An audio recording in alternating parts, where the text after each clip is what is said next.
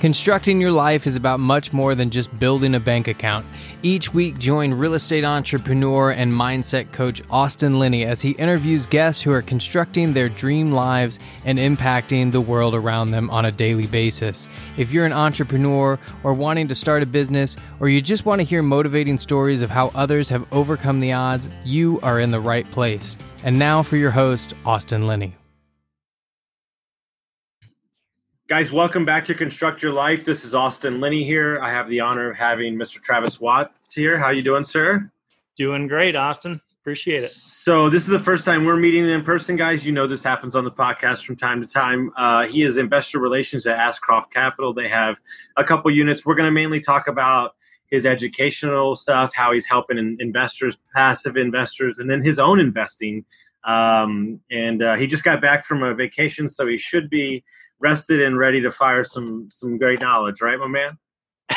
Just to clarify, we got back at almost midnight last night. Oh, so he's uh, you know nine in the morning, so it's all right. It's all good. so he's hanging in there for us. I appreciate it, my man. So why don't you tell us a little bit about your story? You can start wherever you want, man, and we'll just kind of get rolling from there. Sure. Yeah, I'll just kind of recap my background quickly. I, you know, I jumped into real estate in 2009 in single family homes. Didn't know what I didn't know, didn't have mentors, coaches, wasn't a big reader or podcast listener or anything at the time. Wish I had have been. And uh, you know, from there, uh, did some house hacking, rented spare bedrooms, got into fix and flips, got into vacation rentals, did everything myself, which was a problem. tried to self manage everything, tried to scale it up. Uh, meanwhile, by the way, worked in the oil field, 100 hour work weeks, uh, 14 hour days away from home, out of state, worked in Saudi Arabia. It was crazy. So you can imagine I didn't have a lot of free time. And what free time I did have was pretty much solely spent on real estate and my tenants turning over properties, trying to find more to buy. And so I burned myself out uh, I'll just fast forward to that stage in 2015. Um, that was about five, six years into doing that model. And I thought, God, you know, I, I love real estate. I love the tax benefits. Uh, I love cash flow, but I cannot be hands on like this. This takes way too much of my time.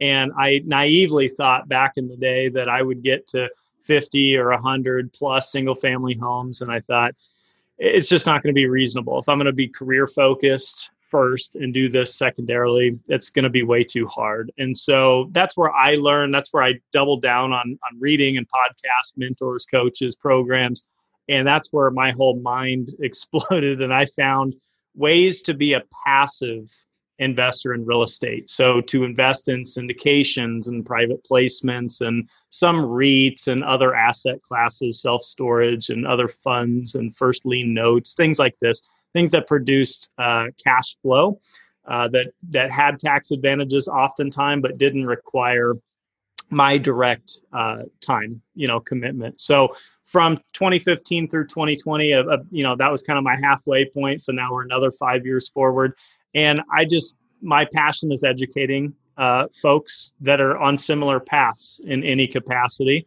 And people, you know, doctors, dentists, lawyers, attorneys, athletes, people that don't want to give up their career. This is what they do. It's what they went to school for. It's what they're good at. But they do want a place to park uh, their capital. Maybe not 100% in the stock market. So uh, that's what I help do is is educate in that space share my stories and lessons learned and, and things like that and and kind of preach the the passive side of real estate if you will. And it's funny that you say that because this is a perfect kind of thing i've been on the last month is i don't think the passive side of investing is talked about enough right? And i think that yeah. something that i have an issue with because i have friends that have great jobs and they're like no i'm gonna get all into the i'm like dude you're making $300000 a year right now. Why do you want to lose this maybe you went to college for nine years, maybe you've been working for 20 years. Like, I get it. Who doesn't want uh, to be an entrepreneur, right? Yeah. But I think that I always use the analogy. I don't go into discount tire and tell them how to put the tires on my car, right? and yeah. you know, uh, especially investors, real estate investors, think they know everything, right? Like, oh, I, I can just get into anything, and that's why some of them are losing their shirt in the stock market, right? And yeah. so I would imagine that this is why I love that you do that, that that you find a lot of people maybe they dived into a flip, or maybe they dived into a couple rental properties, but they're a doctor, they're busy. And so yeah. I would imagine that you can show them a whole new world that they don't even know exists to, to make a return and, and to leave the headache at home, right? I just didn't know it existed, to be honest with you. In 2009, if you had said a term like apartment investor, you know, what does that look like? I would have said uh, a billionaire, uh, somebody with 30 years experience in real estate. you know, I had no idea you could get in. A lot of uh, uh, investors that I work with, the first real estate deal they've ever done was a syndication. They never went the single family route. They went right into I make good money, I need a place to put it. Oh, here's a spot and it's more you know perhaps more stable and predictable than you know the stock market uh, for example so mm-hmm. yeah good point. and and i think where i want to stick for a minute because maybe not a lot of people know and especially where we're headed and i think multifamily asset is scalable is that what are you looking for because there are a ton of syndicators out there there are a ton of operators out there that i don't think are being truthful with the numbers. So, what are you looking for as a doctor, as a lawyer, or somebody that has some money to park with that's been sitting on the sidelines? What are the factors that you're looking for when you're looking for a partnership like that? Yeah, that's a great point because that is the trade off. At the end of the day, what are you really investing in in these private placements? It's people, it's a team, you know, it's a track record, it's experience. It to put that simply, it's the ability for this group to execute the business plan that they're pitching to you. You know how likely is that that, that they can actually do that? That's what you're really betting on. So kind of my my three points of hierarchy would be i bet the team and the sponsorship as number one of importance and number two would be the market and submarket and number three would actually be the deal itself. And when I got started in 2015 and in, in this side of the, the coin, I had that flip you know upside down so i was looking all at these deals and trying to analyze these numbers myself and uh, it, analysis paralysis right mm-hmm. it's easy to get caught up especially with like an engineer type of mind um, that that's pretty common so to your point what do i look for well at first i I had to get clear on my goals and kind of my mission and, and what do I want to accomplish? What asset classes am I comfortable with? Well, I knew a lot about single family, but I it was it was an easy leap going from the understanding of single family to multifamily. That's not a big leap, but to go from single family to mobile home parks, uh, self storage, you know, office industrial, th- those are bigger leaps. And so for me, I wasn't as comfortable with that. So I kind of sought out to do this value add multifamily plays. And value add is just a theme in my life from childhood. Like value add to me is all about I'm buying something used or distressed, I'm going to fix it up and then I'm going to sell it perhaps for more than what I bought it for and be able to utilize it in the meantime. You know, that could you could apply that to a car, you could apply that to you know a piece of furniture or something. Uh, I just like that concept a lot more than I like um, you know buying a brand new car off the car lot, driving it you know across the street and it loses twenty percent of its value, that kind of thing. So.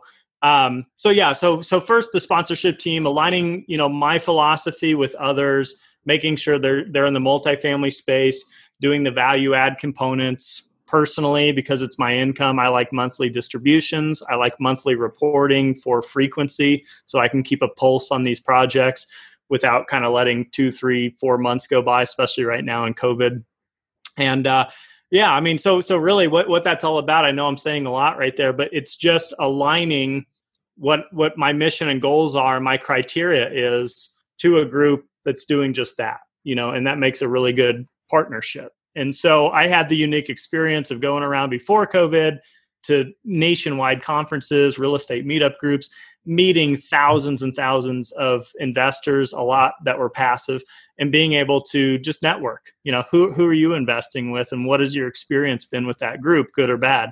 And and I like to share transparently that way uh, as well. So that kind of led me to find the groups that made sense uh, for me. That was kind of the approach that I took anyway. And and it was for me, it was interesting because I started in single family too, and I've been in yeah. the Airbnb space for a while, and now we're mm-hmm. looking to get into multifamily. I had an epiphany when I was hanging out with my mentor up in Tahoe and a couple other financial guys. Yeah. I no longer bet on the the, the deal, and I, the deal's important, but yeah. I have so much going on with my coaching business and other things going on. I bet on uh, the jockey. not the Yep. horse. And Yep. so when I found people that I that specialize in something, why would I spend all my I need to know enough to not get screwed over, but why would I spend all my time learning about it if they specialize in it? And Mhm. I think that's what y'all offer is a steady hand to not get emotional in the wave of investing. And I think that's what people are gravitating to, especially in this day and age. Yeah, and it's not an easy thing to do, but I remember my moment similar in the single family space where it was like I just I was I was self-reflecting in the moment doing this fix and flip, not even owning an electric drill and just having to contract everything out and like watching my margins just shrink around me and thinking I'm just not that good at this, you know, quite frankly, like this is not really my calling. This is not my thing. And I knew I got introduced to more flippers as I was trying to network and figure things out. And I'm realizing they're doing this on a on a 4 or 5x scale From what I was able to do. And I thought, you know, to your point, it's like, man, what if I just partnered with the people actually doing this right? The people that are like passionate and just burning desire and getting out there and making it happen. Why don't I just partner with them instead of trying to trying to beat them, which Mhm. I probably never would have. Uh, uh, you know, and I would have burned myself out that way too. So yeah, great point, and that's a lot to do with the syndication stuff. This is a business, you know. I mean, doing a value add plan, there's so many moving parts, and um, you know, if that's not really your thing, your strong suit, then you know the the limited partner side uh, might make sense. You know. Yeah, and it, it, what happened is Evan Holladay's a friend of mine in Nashville, and he Yeah. invited me out to a Jake and Gino event, and we Yep. we walked a unit with a guy who went from 500 units to buying 1,250 at a time, and I looked around. I, I swear to God, I remember it like because all those guys are my friends. I looked around and I go, "This is just a different environment." Like, and and moreover, Yeah. the multifamily space seems to be such a family, right? Yeah. And and Yeah. it's and that that infectious scalable mentality is what I live by, which is growth at all times in every way. And and we have a tendency, especially men, alpha men, to say, no, no, no, I can do this. And I think me and you, I, I I can feel your moment when you don't have a drill and you're. I've been there. I did it on a 1910 house in San Antonio, and we fired three contractors. And I'm like, true story. We teared the house apart, rebuilt the front, got to the kitchen. We were like, oh, we're just gonna fix it. Well, we opened up one thing, and the rotting boards, the the bottom boards were rotted out, and I was like, and I literally told my ex father-in-law and my ex-wife, I said, give me a Red Bull, just leave, go to Home Depot for like three hours. And I just went in there and just demoed everything. I was so over it. Like, I think flipping a house to that scale is like the seven stages of grief. Like, uh, you, you, you know, I didn't walk into it for a month, you know, and like, but then I meet guys, and this is different from what y'all do, obviously, but then I meet guys because I funded the deal who made 200K wholesaling a, a multifamily. And then that's when the light bulb went off on the scale point of view. So, kind of talk on to that when you're looking at an asset. A lot of my guys that listen are younger investors that are trying to get into multifamily. When you're Okay. looking at an asset, let's stay in the 20 to 30 range unit wise, just to make it easy for them. What are you Yeah. looking for that is going to uh, do alarm bells for you that this could be a great play to wholesale or to buy for yourself? Yeah, you know, it's a completely different space when we're talking 20 to 30 units to your point. I took a leap from the single units to like 200 to 600 units where I'm partnering in these large deals. I totally skipped over uh, that section. Now, with that being said, the way I see it, because a lot of people in my network, a lot of people are in kind of that that mom and pop range, you know, the 20, 30, 40, 50, 60, whatever, say 100 minus 100 units. Um, they're often, not always, but often are higher returns that are achievable because you don't have as much this is my my personal opinion here you don't have as much uh, institutional capital chasing those assets right? You don't have these mega reits and insurance companies and pension funds looking for maybe a, a 20 unit you know they're looking for a 500 unit a 1000 unit. So a lot of people have kind of migrated up to that larger space but pros and cons it's gotten pretty crowded you know? So i've seen deals honestly people that have done these 20 30 40 units where they're doubling money in like two years. You know they're doing these opportunistic deals these heavy value adds and you know they found it off market because there wasn't a lot of people chasing the asset class. Seems like a lot of people are are in in like the the four unit or less or all the way up to 200 and 600 unit you know and then of course everything beyond that. But there yeah there, there's a lot of opportunity i would say in in in that range of the smaller deals. Now, you're talking more on that's kind of an active question. You know, what are you oh, looking for there? You're right. I, yeah, I, am sorry, I caught myself. Okay, I'll change. I'll change my question. Okay, there is a lot of opportunity from a young investor to mm-hmm. find passive investors.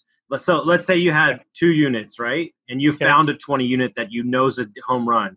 Okay. You don't have the money, but yep. there are guys that have the money that would look to invest in a deal like that that maybe not would invest in like a 200 unit right so mm-hmm. what type of investors from a passive you're from your point of view would mm-hmm. you look for because i tell guys all the time i don't care how much money's in your bank account go mm-hmm. if a deal's a deal so what would like if you're a young kid and you found a 24 unit how do you go find the guy that has the money yeah, so there's there's two primary approaches. Well, I should say three primary approaches, right? There's the individual buyer. They say, "Hey, I found this. I have the money. Boom, it's mine." There's the JV partnership. So you could have, you know, maybe perhaps two, three, four people that go in together to collectively come up with that down payment and renovation budget, and that's not a syndication or private placement. So that's a joint venture where everybody has an active role in the business basically someone's going to do this someone's going to do that so you're you're divvying that up you don't necessarily have passive investors and then if you you jump up to the to the next level uh, which is a syndication. Now you've got a general partnership team, whether that be you yourself or maybe two people or, or whatever it is. It could be unlimited. But, and then you have passive investors like myself, folks that are just saying, hey, I like the way that that deal sounds. Here's $50,000 and uh, yeah hope that goes well send me my checks when they're ready you know? And so there, there's different approaches you could do to it. This is the thing I, I, worry about right now in the space since 2015 it's gotten so heavy and so crowded with with new syndication uh, groups. Just I don't know how to how to how to really say this. Uh, you you've got to bring some kind of experience to the table. So if this is your very first deal and you've never done this before, that's fine. I've actually invested with a number of those groups for for various reasons, but they have always brought some kind of experience to the table whether it was a co-gp and well hey i've never done the deal but but my partner here that's doing the deal with us he's got 20 years experience or it's a coach or a mentor someone's going to look over their shoulder underwrite the deal with them kind of check off you know sign off per se um, there just needs to be a level of that because what i value most like i said earlier is what are the odds that, this business plan is actually going to get executed. And I've seen it on both sides. I've seen very aggressive, as you pointed out earlier, uh, people that, you know, the numbers are, they look good on paper, but I can tell you up front they're not going to happen. You know, if you've never done a, a value add deal and here you're buying a 400 unit complete renovation, that's going to be very very difficult i'm not saying you can't do it but um, you know you got to be realistic with that how much of a value add so at the end of the day you know you you, got to have that network. You've got to have connections. It also depends too if you're not to get too much in the weeds but you're doing a 506b or a 506c whether you can publicly advertise this deal to get other exposure that way or whether you have to rely on friends family and pre-existing relationships and connections which again you need a, a big network for that. You know you might need a, a few thousand people in your network to be able to to come up with that money if they're doing 25k here and 25k there and, and stuff like that. So it's that whole realization that there's nothing wrong with passive there's nothing wrong with active. It's aligning to your strengths. You know if you're that that sales go-getter connection builder you know a lot of people you know this is your skill set this is your passion or whether you're you're more like me saying that's a ton of work and a lot of time and it's not necessarily what I want to be doing with my days or my weeks I'm not really passionate about the business side of real estate. I just kind of want my money to grow and compound in a different way besides just the stock market. So for sure, and I think that, and I'll switch to kind of what you focus on separate from your from your day job, I guess you would say, as an investor. But I think also, and this is something that I harp on, and kind of what the whole podcast is about, is that I don't think people they see a shiny object for investing and they want to go after it. They want the new thing, and that's why Airbnb is so hot or whatever you want to call it. And everybody got caught with their hand in the cookie jar during COVID. And I think some people are paying for it. But I don't think pe- enough people sit down with their spouse or themselves and and say what matches my lifestyle. Meaning, yeah. what do I really want? And I think that's the opportunity that you're giving to your investors and saying, you know, you can go make money or spend a week in France on a beach. Like, we're going to go make sure that your capital is working for you. And I, I think that's kind of what you've unlocked with your life, which is which I think what everybody's searching for. It is, and I just like the model so much more. So when I left, so my my FI number, my financial independence, whatever you want to call it, happened in 2015. That was when I was at the oil field job and I was burning out and blah blah blah. Well, I had done a, for the first time, I had done like a true, honest, conservative net worth calculation. Said if I sold all my single family homes, I paid all the taxes, I paid all the fees. What am I really left with? And if I took that amount and I conservatively put that into these deals, knowing some will not perform and some will overperform, and let's let's just find a, a lower average there. Uh, what would that mean? Well, that amount of cash flow to me meant I could leave that oil field job to go pursue work that I actually wanted to do. And I took that. I mean, that to me, that was my biggest motivator at the time. And it's something I talk a lot about on a personal side is time freedom. You know, this passive income, truly passive income, not the kind that every other weekend you're having to go out and repair the houses and stuff, but like truly passive income. Uh, when that exceeds your lifestyle expenses, you just have more flexibility and freedom. Whether you want to move from full time work to part time, whether you want to move, whether you want to travel more, whether you want to spend more time with friends and family, everybody kind of has their why and what would you do if money weren't the factor, blah, blah, blah, all those kinds of questions, right? But that's really what my pursuit has been about. So I went and worked for a brokerage account, or I mean, uh, not a brokerage, a brokerage firm, uh, right after uh, reaching that FI number because I thought, hey, if I could learn stocks, bonds, and mutual funds and real estate, I mean, you know, how smart would I be, right? but I fell out of love very quickly after, you know, getting licensed and all that good stuff because, to your point earlier in our conversation, you pointed out something really critical, and that's that it, it's like a family culture in in multifamily real estate. Everybody kind of knows everybody, everybody's helping everybody, and most importantly, when I'm investing in a deal, uh, say say you're the the GP putting on this deal, uh, you're going to have more often than not skin in the game. You're going to be putting your own money in that deal, saying, "Hey, look, I I really believe in this myself, and maybe even my friends, my spouse, my family. Like we're all we're investing in this too. So if if if i fail to do my job i lose in addition. And that's that's something that wasn't there on the wall street model right? It's pushing this stuff that i myself wasn't invested in and telling other people that's what they should do. And i just couldn't i couldn't stomach it. You know i had to quit. So. That's an um, yeah that was that's a really good point. i didn't think about that till you made that point is that you know when you're starting out right especially in my early 20s i'm like i i, I have the idea. It, it makes sense right? But nobody would take the chance because i realized that i needed to go out and take my licks myself. And then once they saw me get beat up then they were like okay he's had some seasoning like you know we know. Because what i love about multifamily opposed to a, a flipper or like a wholesale deal is yes it's about the number. Obviously people want to get their money but when you can signify as a group that you can close deals that's when you can get a lot more deals. And I, that's what i love about multifamily is when you close a, a segment of deals then they'll know you as the closers and they'll come to you. And i think that's what's so exciting because as a team don't you feel like you can kind of build that momentum which is not talked about enough in real estate is momentum right?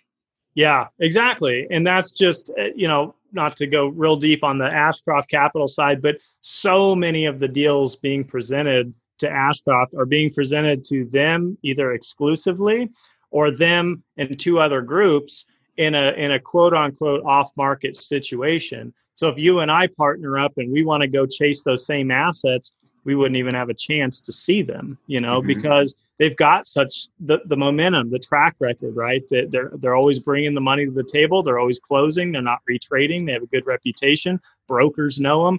That's where the deals go. So it takes some time to establish that. Yeah, mm-hmm. to your point. For sure. And on the the personal life side, because I'm big in. Uh, you don't know much about me, but I've lost a bunch of weight. I, I had an alcohol problem. I got sober and all that stuff you know you're you're well well put together you're in shape i can tell. Like what is your daily like intake on the personal development side opposed from the investing which for me is really what all me and my mentors talk about. I, I couldn't even tell you the last time we had a conversation about real estate. You know like we're talking about family kids life what we want to do right? And i'm trying to create what you're talking about which is passive. So i was just on the road for six months. I, I visited 16 states worked from my laptop and that was kind of like a test case scenario for me like can this happen right? Yeah. So yeah. now we figured out some stuff. So i, I want to hear about your personal development space kind of your lifestyle more of that stuff.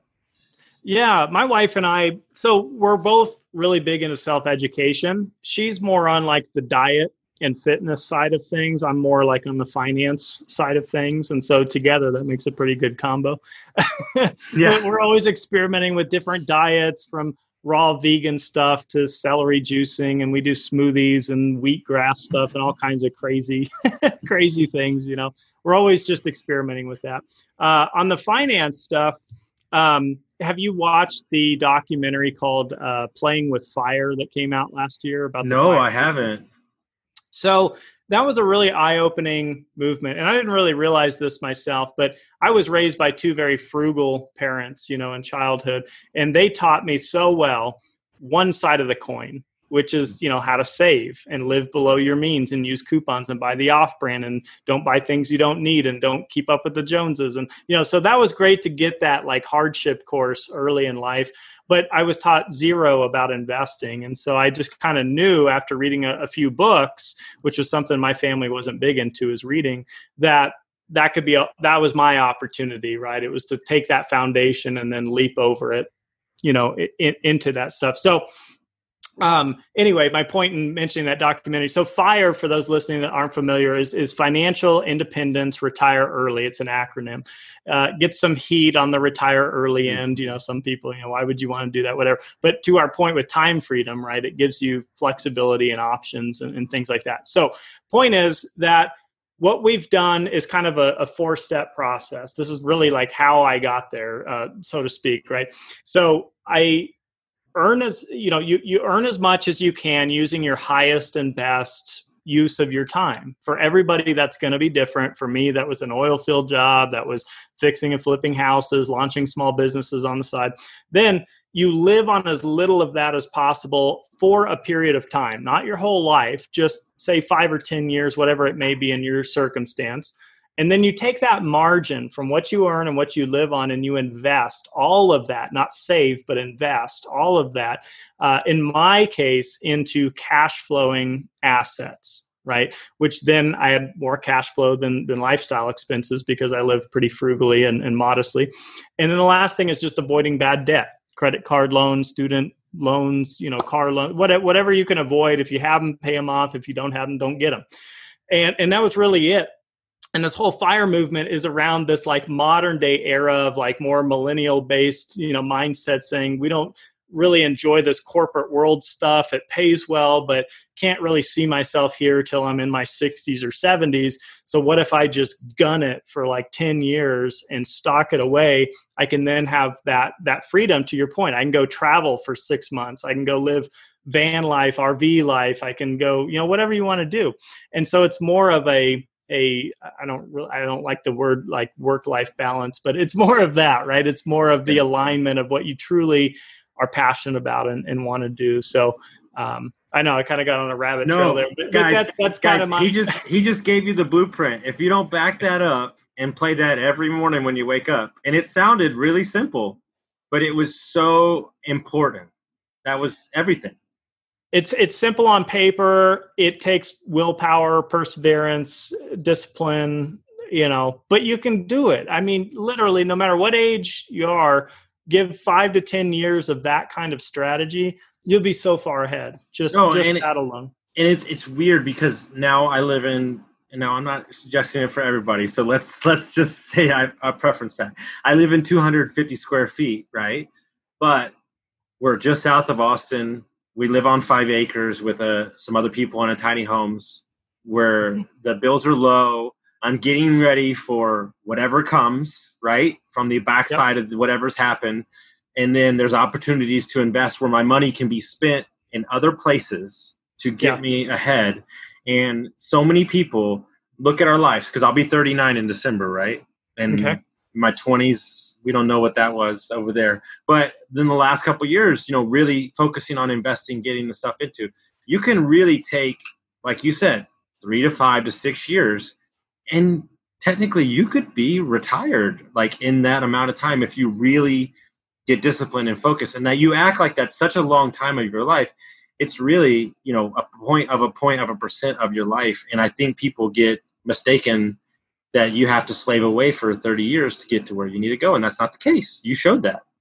It's it's totally not. And if you look at the stats this was another huge pivot like epiphany for me right is look at like i love the average american stuff or the median this or that. You know i love those types of stats. And when you look at what people in their 60s and 70s today in 2020 are retiring on in terms of income and then you compare that to what you can do in real estate uh, to your point right 30 40 50 60 years working you know in, in an industry to get to maybe 2000 per month in income through maybe social security and a, and a half-ass pension if it lasts or a 401k till you deplete it whatever it may be uh, you know guys, you can get there in a matter of you know five years. You know, sometimes less. You know, you Dude. get to the same result. Dude, I was on a podcast the other day, and this is what drives me crazy.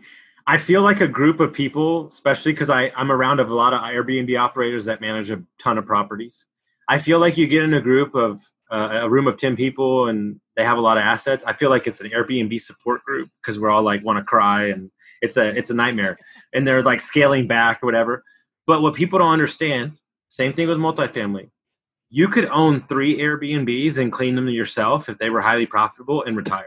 You could own my buddy Tyler Chester. You could own a 50 unit yourself and it could be cash flowing enough for you to retire. That's where they get mistaken. They need a unit count or a number that matters and it doesn't because all that matters is the number that you need to be comfortable. That's it. And it doesn't look like everybody else's we just uh, you mentioned at the beginning of the call my wife and i just got back from north carolina and we were up in a beautiful neighborhood outside asheville and um, we stayed in an airbnb it was actually vrbo but whatever short-term rental so I, I researched this property as we were there the, these folks in 2018 bought this property for $135000 they put maybe 50 to 75k into it in renovations to update it we paid twenty seven hundred dollars for seven days. I mean, you just wow. anyone that can just run some simple numbers there and you kind of do the math. Mm-hmm. Incredible, to your point. Incredible. I mean, we yeah. were thinking about the, the same thing. I thought, man, if you had like just three of these, you know. And, well, I mean, you look at it, and I'll just give you a case study. Are you familiar with Austin at all? So we've been have, there, but I'm so so you have Round Rock above it, which is 25 okay. minutes north, suburb, right? It's a suburb. Okay. That's all it is. I ran a property for one of my best friends. the The note on the property was uh, eleven hundred bucks a month, all in, and he was bringing in. Uh, we were bringing in uh, twenty nine hundred for him a month, and I'm like, you don't need more than three or four, and you're good. Like, and the house is paid off in five years. Like, you know, yeah. and but but but it's so sexy, right? To say, ooh I've got a thousand units. Yeah, you also have a thousand headaches. And so right.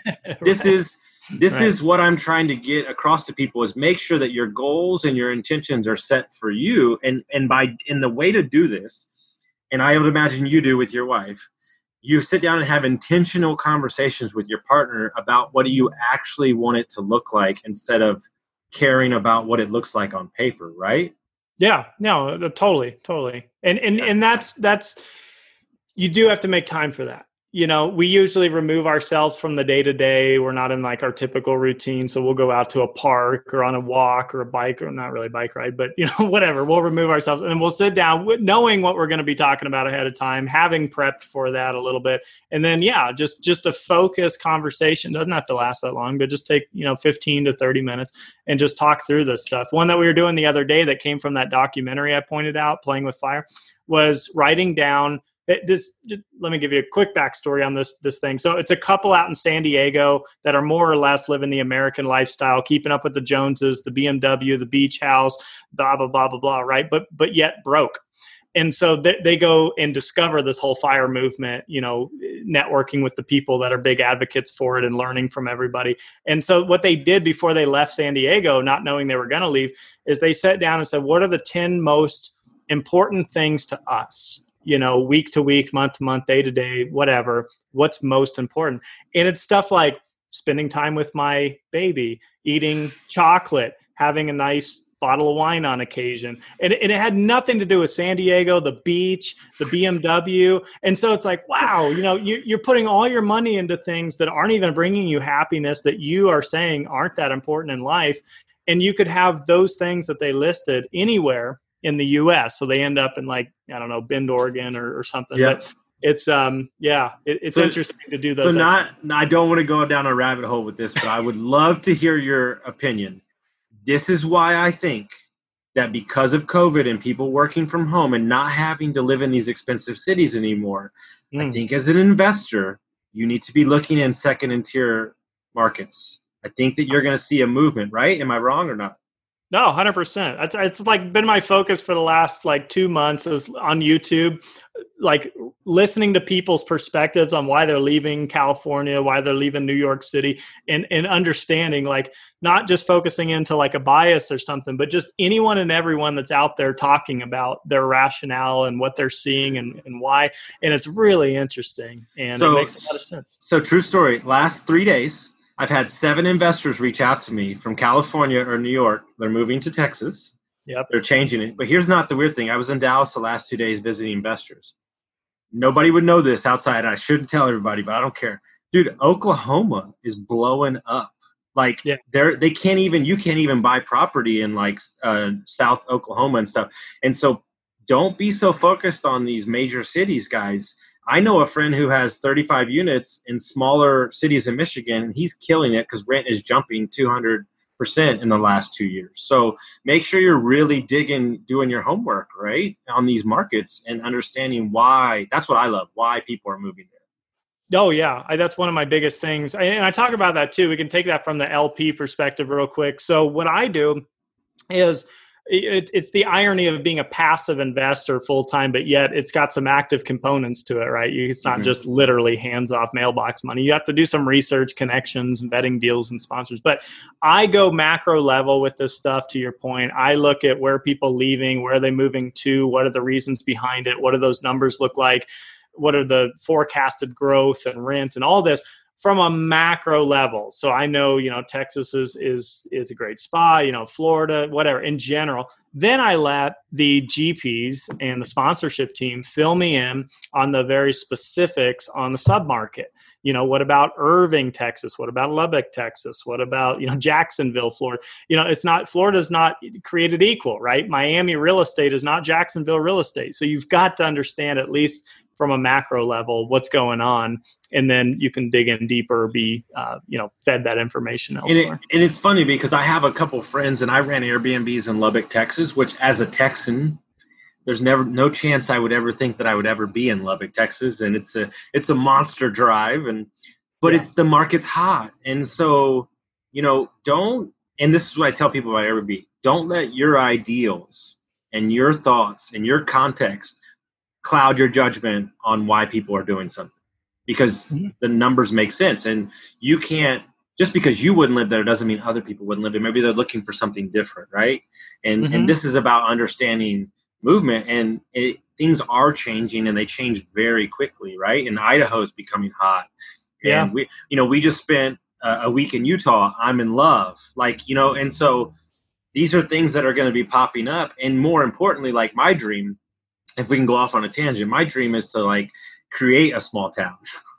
because okay. I worked in hospitality for 20 years and I know what it takes to build a community. And I think it's the coolest thing in the world. You get these small Texas towns that all of a sudden you look back and in four years they've got this budding community, right? And I think it's there's so many factors at play that people don't focus on because you're just looking at deals instead of the the movement of people.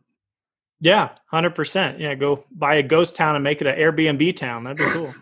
yeah, I mean, you could just have some weird structure in the middle. But uh, what I want to do is because I want to respect your time and wrap it up here. If you're a new investor, let's say you're in the single family space yep. and you're looking to make the transition, what are you telling them are the factors they should be focusing on, like you did? Yeah.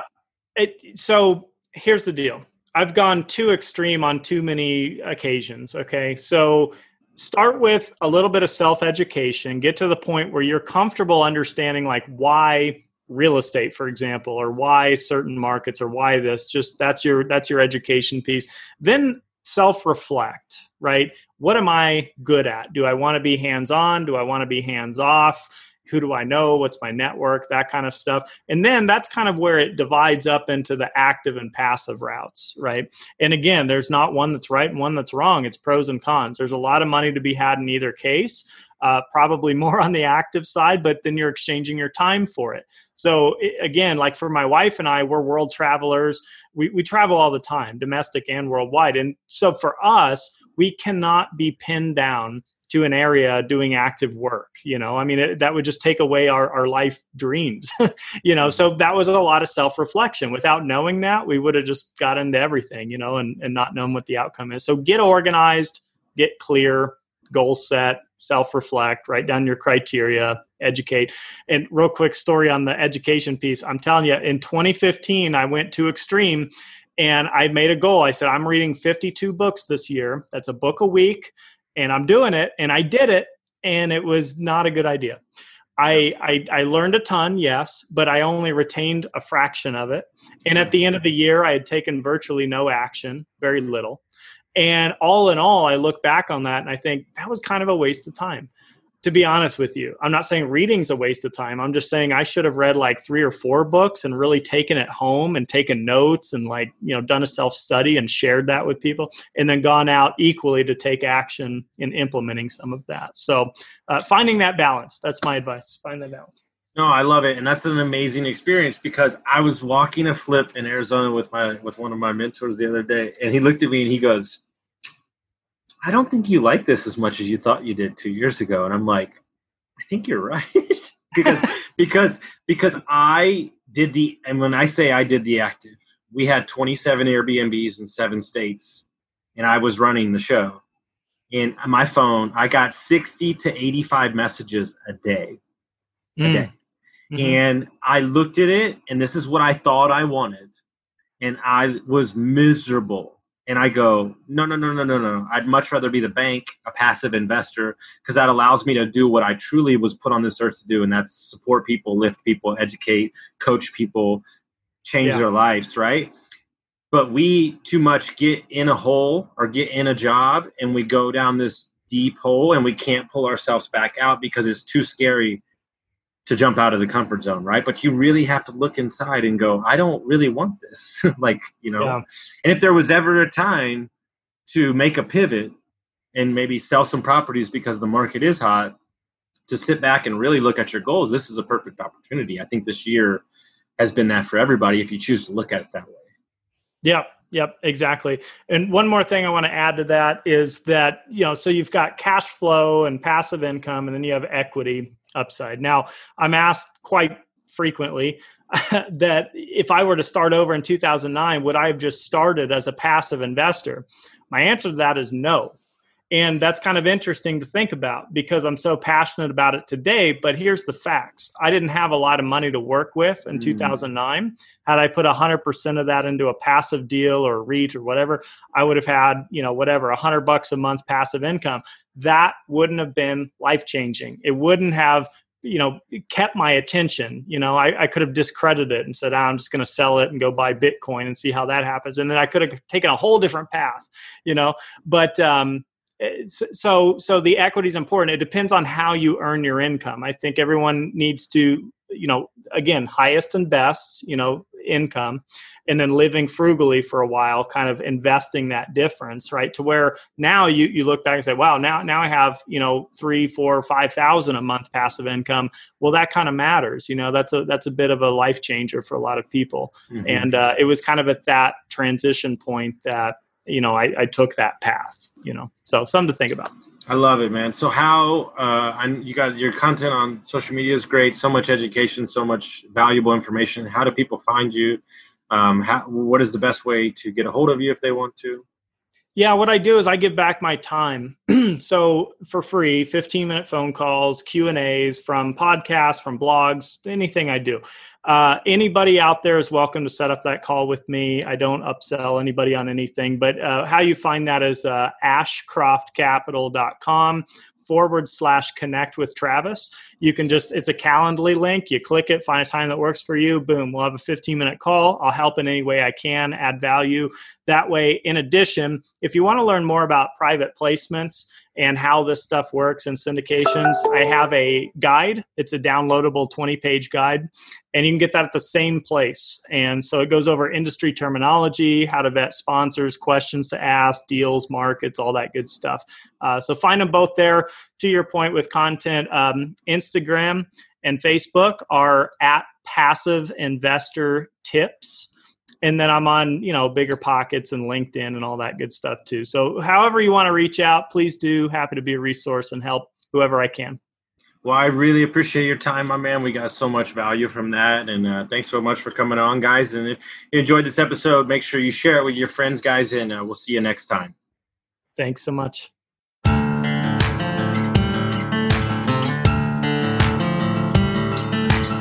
Thank you for listening to Construct Your Life with Austin Linney. If you enjoyed this episode, be sure to rate, review, subscribe, and pay it forward by sharing with a friend. Most importantly, take this opportunity to start constructing your life by taking immediate action on what you learned. For show notes, resources, and more information on one on one coaching with Austin, visit constructyourlifepodcast.com.